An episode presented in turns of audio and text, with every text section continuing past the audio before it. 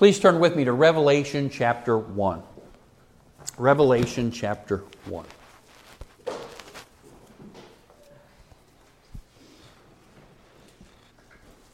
Let us hear God's word.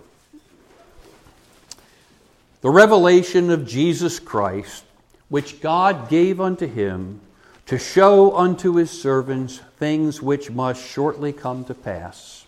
And he sent and signified it by his angel unto his servant John, who bare record of the word of God and of the testimony of Jesus Christ and of all things that he saw. Blessed is he that readeth, and they that hear the words of this prophecy, and keep these things which are written therein, for the time is at hand. John, to the seven churches which are in Asia, grace be unto you and peace, from him which is, and which was, and which is to come, and from the seven spirits which are before his throne, and from Jesus Christ, who is the faithful witness, and the first begotten of the dead, and the prince of the kings of the earth, unto him that loved us, and washed us from our sins in his own blood, and hath made us kings and priests unto God and his Father. To him be glory and dominion forever and ever. Amen. Behold, he cometh with clouds, and every eye shall see him, and they also which pierced him, and all kindreds of the earth shall wail because of him. Even so, amen. I am the Alpha and Omega, the beginning and the end, saith the Lord, which is, and which was, and which is to come, the Almighty. I, John, who also am your brother and companion in tribulation, and in the kingdom and patience of Jesus Christ, was in the isle that is called Patmos, for the word of God and for the testimony of Jesus Christ. I was in the Spirit on the Lord's day, and heard behind me a great voice as a trumpet, saying, I am Alpha and Omega, the first and the last. And what thou seest, write in a book, and send it unto the seven churches which are in Asia, unto Ephesus, and unto Smyrna, and unto Pergamos, and unto Thyatira, and unto Sardis, and unto Philadelphia, and unto Laodicea. And I turned to see the voice that spake with me, and being turned I saw seven golden candlesticks, and in the midst of the seven candlesticks one like unto the Son of Man, clothed with the garment down to the foot, and girt about the paps with a golden girdle. His head and his hairs were white like wool, as white as snow, and his eyes were as flames of fire, and his feet like unto fine brass, as if they burned in a furnace, and his voice as the sound of many waters. And he had in his right hand seven stars, and out of his mouth went a sharp two-edged sword, and his countenance was as the sun shineth in his strength. And when I saw him, I fell at his feet as dead. And he laid his right hand upon me, saying unto me, Fear not, I am the first and the last. I am he that liveth and was dead, and behold, I am alive forevermore. Amen, and have the keys of hell and death. Write the things which thou hast seen, and the things which are, and the things which shall be hereafter. The mystery of the seven stars which thou sawest in my right hand, and the seven golden candlesticks. The seven stars are the angels of the seven churches, and the seven candlesticks which thou sawest are the seven churches. This ends the reading of God's holy and inspired word. Now, some of you this morning might be thinking, where is Pastor going? Why is he going to discuss the Revelation or the Apocalypse in Greek? Well, why would I want to do that? Well, I think This book is always relevant. But I know that many of us are disturbed to a degree, maybe to a great degree, regarding the things that we see transpiring in the world in which we live. There's much upheaval. The justice system has been turned on its head. The educational system has been stolen from the normal people in this world. Many who profess Christ are continuing to have their children educated in a system that is predominantly demonic at root. And we see shocking things almost every day if we choose to get on social media or we choose to look at any of these curated journalistic things that come up on websites, particularly in the conservative realm, but even wherever you're looking. Disturbing, shocking things. And more, we are in a post-Christian world seeing the battle between good and evil every day, right? And media has exposed us to that to a greater degree than our forefathers would have been exposed to in their little village and in their congregation, right?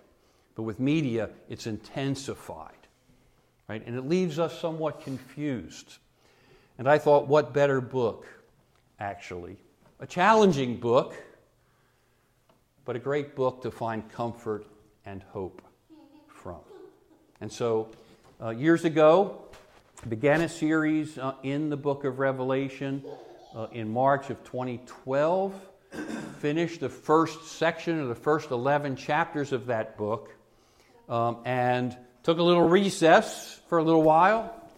But I think it's time to come back to that book. And so this morning, I kind of want to treat this sermon as an orientation. It's kind of a review of chapters 1 through 11 and a preview of chapters 12 through 22.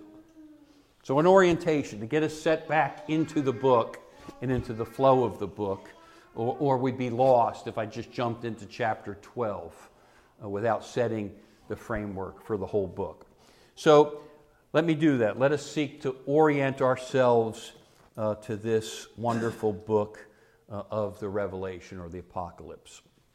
First, let's introduce the book and then let's survey the book. So first, an introduction. Who's the author? John the Apostle, the son of Zebedee, the brother of James, who was martyred early in the book of Acts. Right? He's one of the three unique apostles.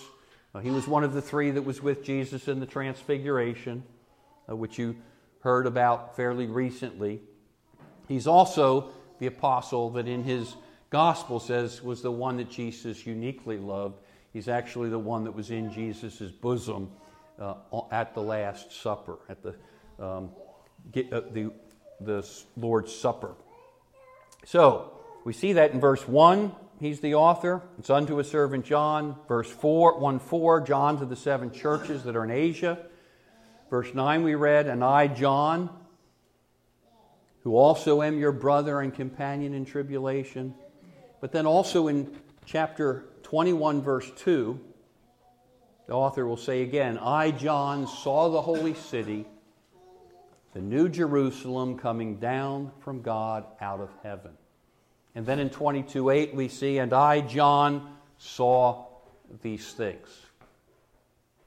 There's not another book in the New Testament where the author identifies himself 5 times in the book. And this is a unique book because it is a prophecy. It's talking about things that are occurring then and things that will occur. It's also an apocalyptic prophecy, right? It's in pictures. This is a picture book, not a puzzle book. You're going to see over and over John saying, and I saw.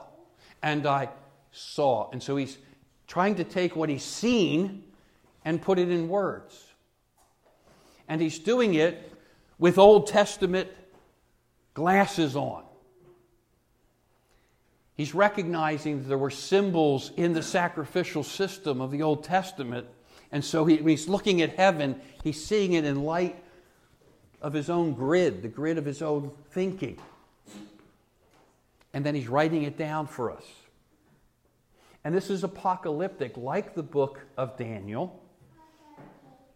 So many evangelicals today, because there are many allusions to the visions of Daniel in the book of Revelation, have concluded that the book of that Daniel is actually talking about the things that the book of Revelation is talking about.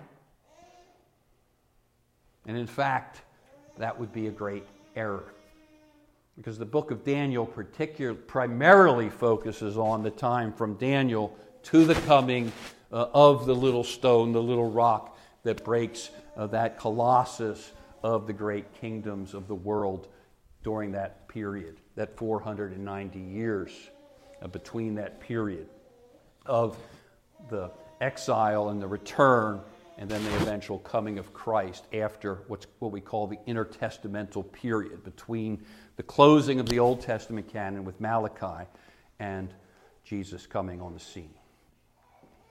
So who are the recipients? I said it's a prophecy, it's an apocalyptic prophecy, but it's also an epistle. It's a letter to churches, to seven churches in Asia. There were more than seven churches in Asia at the time. Just mention one, Colossae. They're not mentioned here. There were plenty more churches. Seven is obviously symbolic, right? And as you see, like in the book of Colossians, at the end of Colossians, Paul says, hey, make sure that you read the book from Laodicea. Make sure you read the letter that I sent to the church in Laodicea. They would have been passing these letters around. And so the other churches in Asia and eventually throughout the known world would have come across this epistle. He says it to the seven churches in Asia in verse 4 of chapter 1, verse 11. And then in verse 20, just want to make a brief comment. Here he talks about the angels of the seven churches. If you remember the Greek word that we get angels from, angelos, often means messengers. So this very well could be a reference to the minister or the pastor of these churches, not as though there's some special angel for each congregation, just like we're not to believe that there's one special guardian angel that's watching over us as individuals. So we see the author, the recipients, what's the occasion? We see that in chapter 1, 9 and 10. I, John, who am also your brother and companion in tribulation and in the kingdom and patience. And that word patience could be translated perseverance. In other words, in tribulation, we're going to need extra doses of perseverance. I was on the isle that is called Patmos for the word of God and for the testimony of Jesus Christ. Why was he there? He was in exile because of his testimony for his Savior. I was in the Spirit on the Lord's Day. No congregation to go to on Patmos. But John still knew it was the Lord's Day. And he was in the Spirit on the Lord's Day. He was worshiping the Lord in the Spirit on the Lord's Day. He must have asked the Lord for assistance as he worshiped the Lord on his special day, even though he didn't have the luxury of being in a congregation of God's people. Sometimes in God's providence, we find ourselves in that very situation. It doesn't mean that this day isn't still special in that situation. It certainly is. It certainly was for John. He heard a great voice as a trumpet. That's when he hears the Lord speak to him. So he was in Patmos, an island about 37 miles southwest of Miletus, which is now Turkey. If you remember, Miletus was the place that Paul, as he journeyed back to Jerusalem after the third missionary journey, chose to call the presbytery, the elders of the churches around Ephesus, to come down to that port city so he could speak to that presbytery. So that's where John finds himself. Now the question is, what year is this? And does it necessarily matter?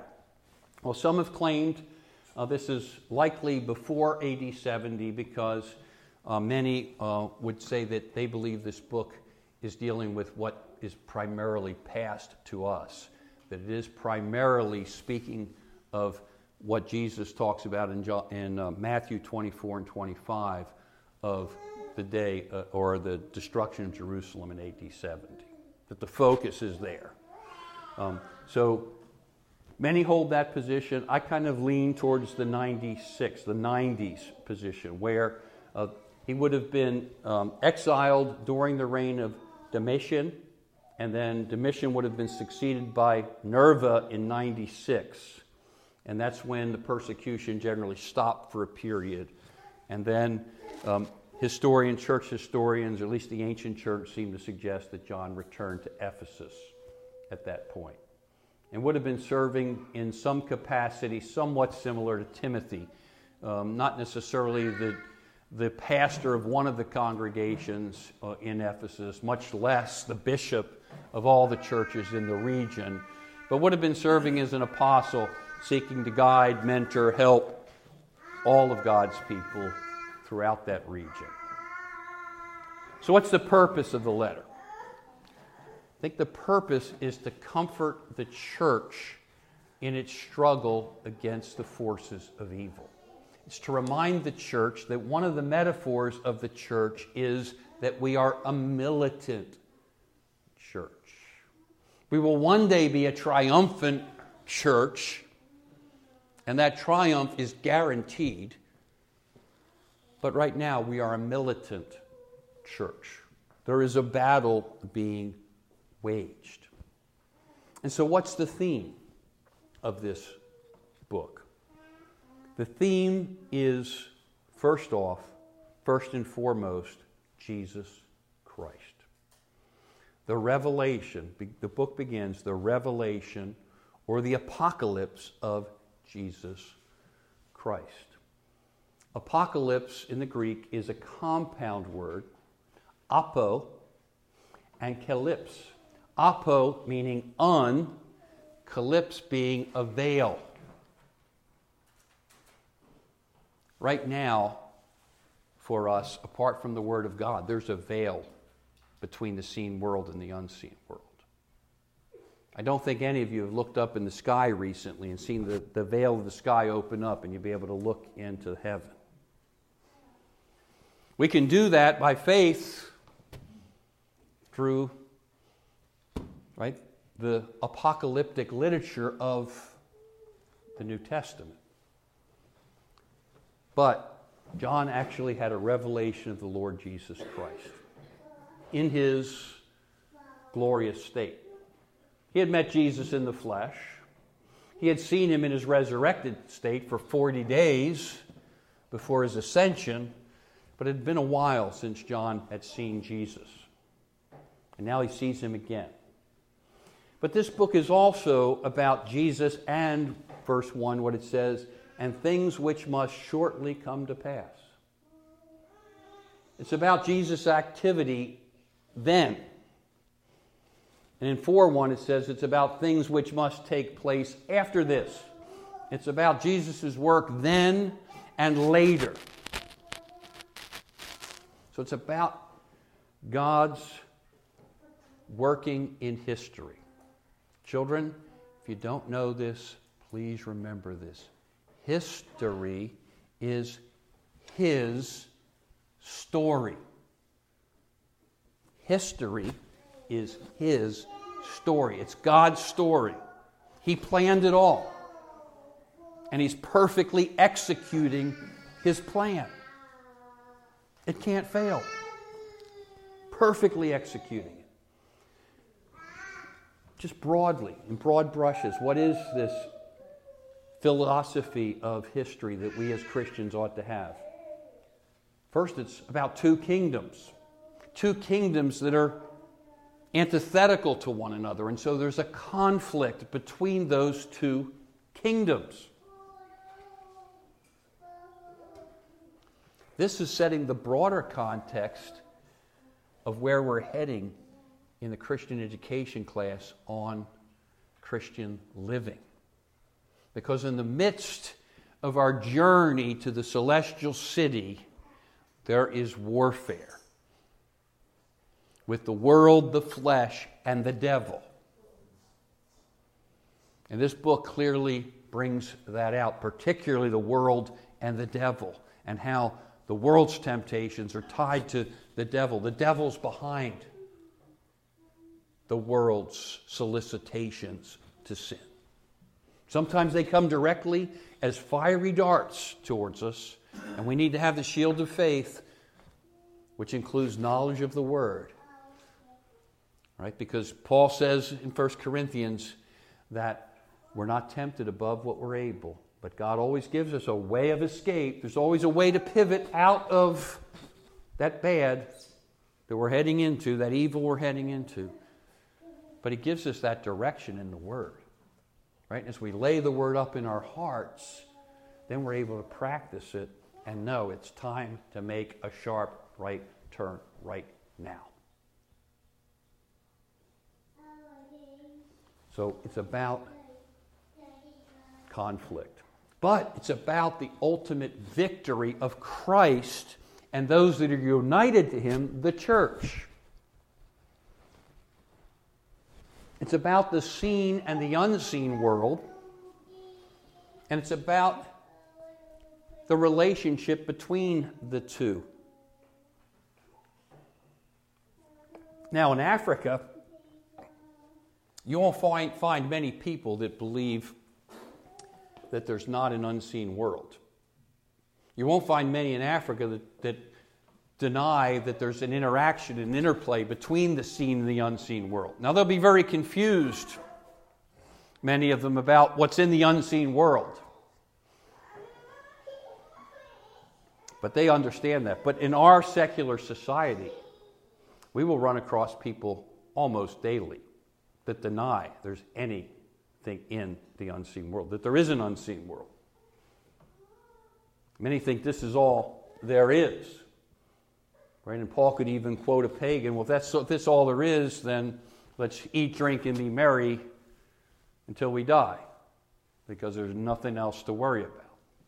Rather than us remembering that the whole duty of mankind is to fear God and keep His commandments, because the Lord will account for every deed that we do, whether it's good or evil.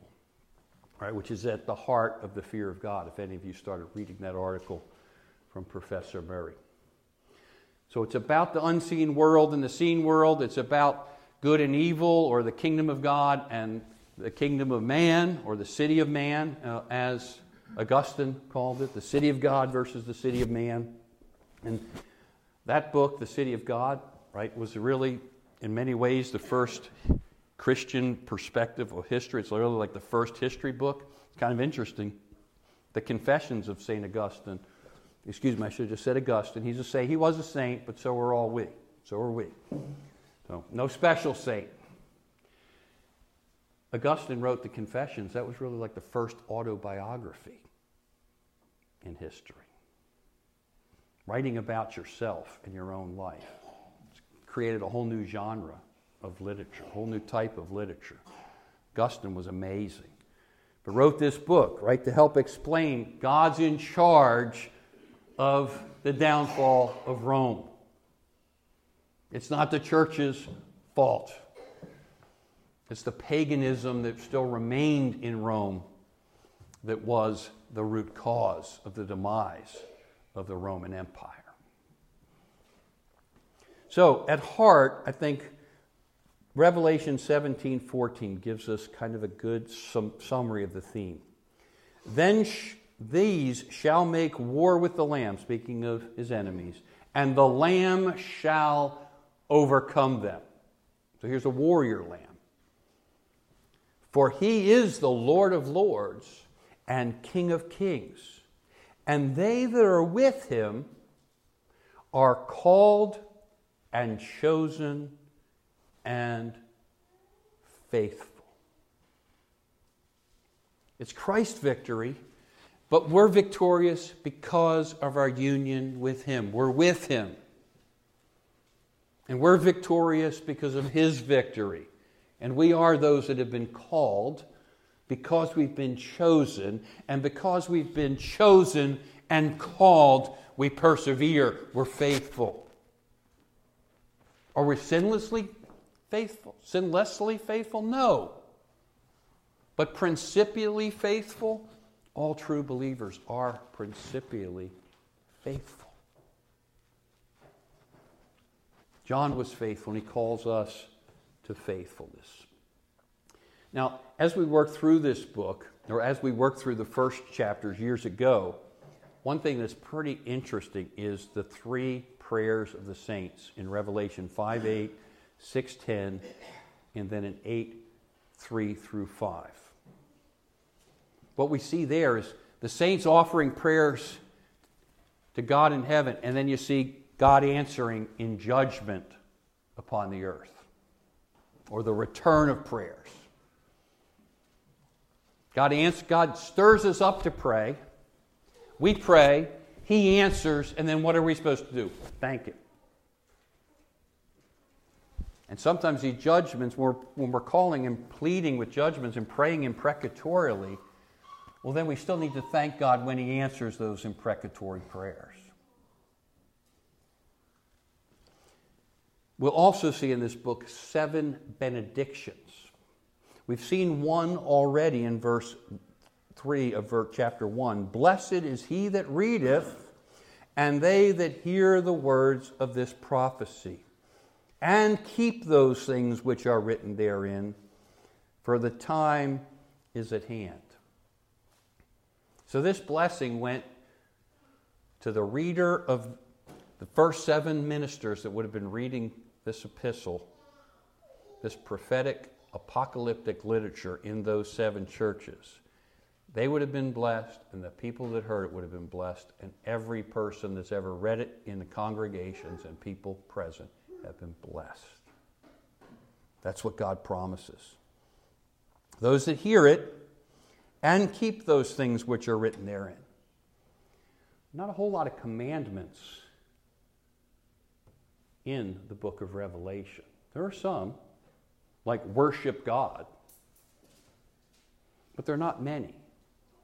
I think what we're to understand is we're to keep the commandments that are here. We're also to understand that there are many good and necessary inferences from this book that we are to apply in our lifestyles, in our living, in the way we think, the way we act, the way we speak. So briefly, the various views of Revelation. I don't want to give a lot of details on this because I want us to let the book speak for itself.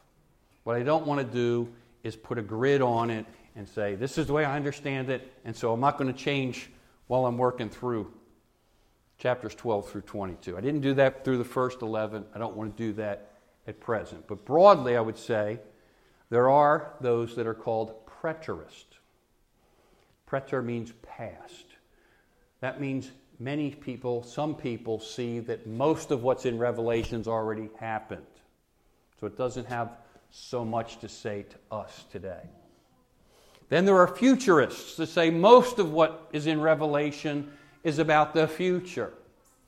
So it didn't have much to say to the people when it was written other than think about the future, think about what's going to come. There's some benefit to that, right? Or there are what are called historicists, which believe that the book is equally relevant, always has been relevant to the apostolic church, to the church right before the Lord returns, as well as the church through all the ages. I agree with W.J. Greer in his book, The Momentous Event. He says there, Revelation presents the great drama of the conflict between Christ and His people on the one hand, and Satan and his followers on the other. It covers the unfolding of the entire history of Christ's kingdom from the beginning of the Christian era to the grand climax of the second advent. In other words, it's a battle between Christ and the church against Satan and his minions. And it's from the ascension to the return of Christ. That's the historic view, and clearly that's, you will recognize, that's kind of the view I'm significantly taking here. In other words, it applies to us. There's much comfort here for us. So what's an outline of the book? I'm going to argue that there are 7 parallel sections that cover the period from the first coming to the second coming, 7 different times, looking at this era from a different perspective each time. So some have called this progressive parallelism. There are some historicists that want to think you can just read through Revelation from chapter 1 to 22 and think, oh, we're somewhere here. We're in chapter 11, verse 3. We're about ready to go into verse 4. Or we're in 21, we're just... But that's really few and far between. Some of our Puritan forefathers and reformers, I think, I would like to say I think it's likely that they were influenced by the time they lived in. Guess what? We're influenced by the time we live in interpreting the Scriptures as well. Right? So, but many of them thought they was close, right, because of the Reformation. I believe we understand now that there's a greater Reformation yet to come before Christ's return. Many of us would say Romans 11, 9 through 11 have not been fulfilled yet. So in chapters 1 through 11, we have the conflict between the church and the world, mainly in the seen world. You have the description of the 7 churches, then the 7 seals of persecution, and then the 7 trumpets of judgment in those first 11 chapters. Then, in the section we'll begin, the next time I'm here, Lord willing, we'll consider the conflict or the warfare between Christ and the devil in chapters 12 through 22. Now, have you noticed that the first 3 sections are 7s? 7 sections, and the first 3 have 7. 7 churches, 7 persecutions or seals, 7 trumpets. Now, in the second section, we're going to see 7 bowls. One other of these 7 portions that is divided into 7. The other 3 sections do not appear to be divided into 7. Some have tried desperately to separate them into 7, to come up with 7 sevens and have 49, and maybe it's there. But we have to be very cautious to try to make something that we don't see. Right? You can't force fit it in. But there are clearly 7 bowls in chapters 15 and 16. But before that, we will begin to look at Christ and the dragon, or Satan himself, in chapters 12 through 14. Then we'll consider the 7 bowls.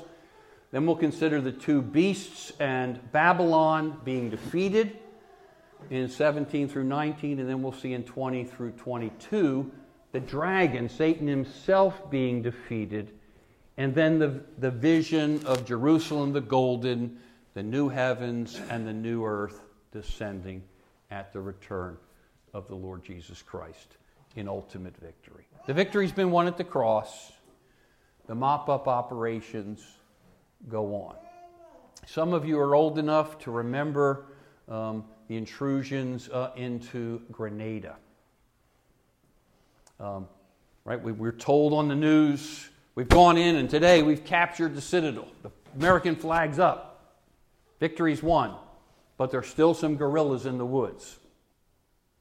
We still have some people that have to go out there and get rid of all those rebels. The leader, he's been taken. The rebellion's over, so to speak, but there's still a little bit of work to go on. That's the way it is in this New Testament era. It's also the way it is in our lives, isn't it?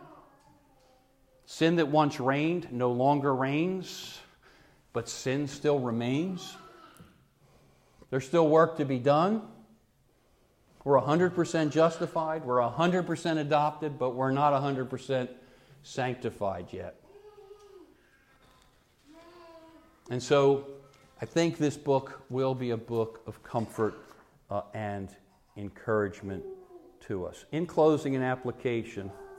I don't often quote from somebody at this length, but Pastor Al Martin did a short series on the abiding message of the book of Revelation years ago. He had 7 key points, and I think his abiding message could have been called the ever-relevant message of Revelation. What are some of the very key things that we need to know about the book? First, Jesus Christ is in the midst of his church in all situations until the consummation of all things at his coming. He's present with his church in all situations. He was present with his church in the Babylonian captivity. He was present with his church in what Luther called the second Babylonian captivity of the Middle Ages, and especially the latter period of the Middle Ages.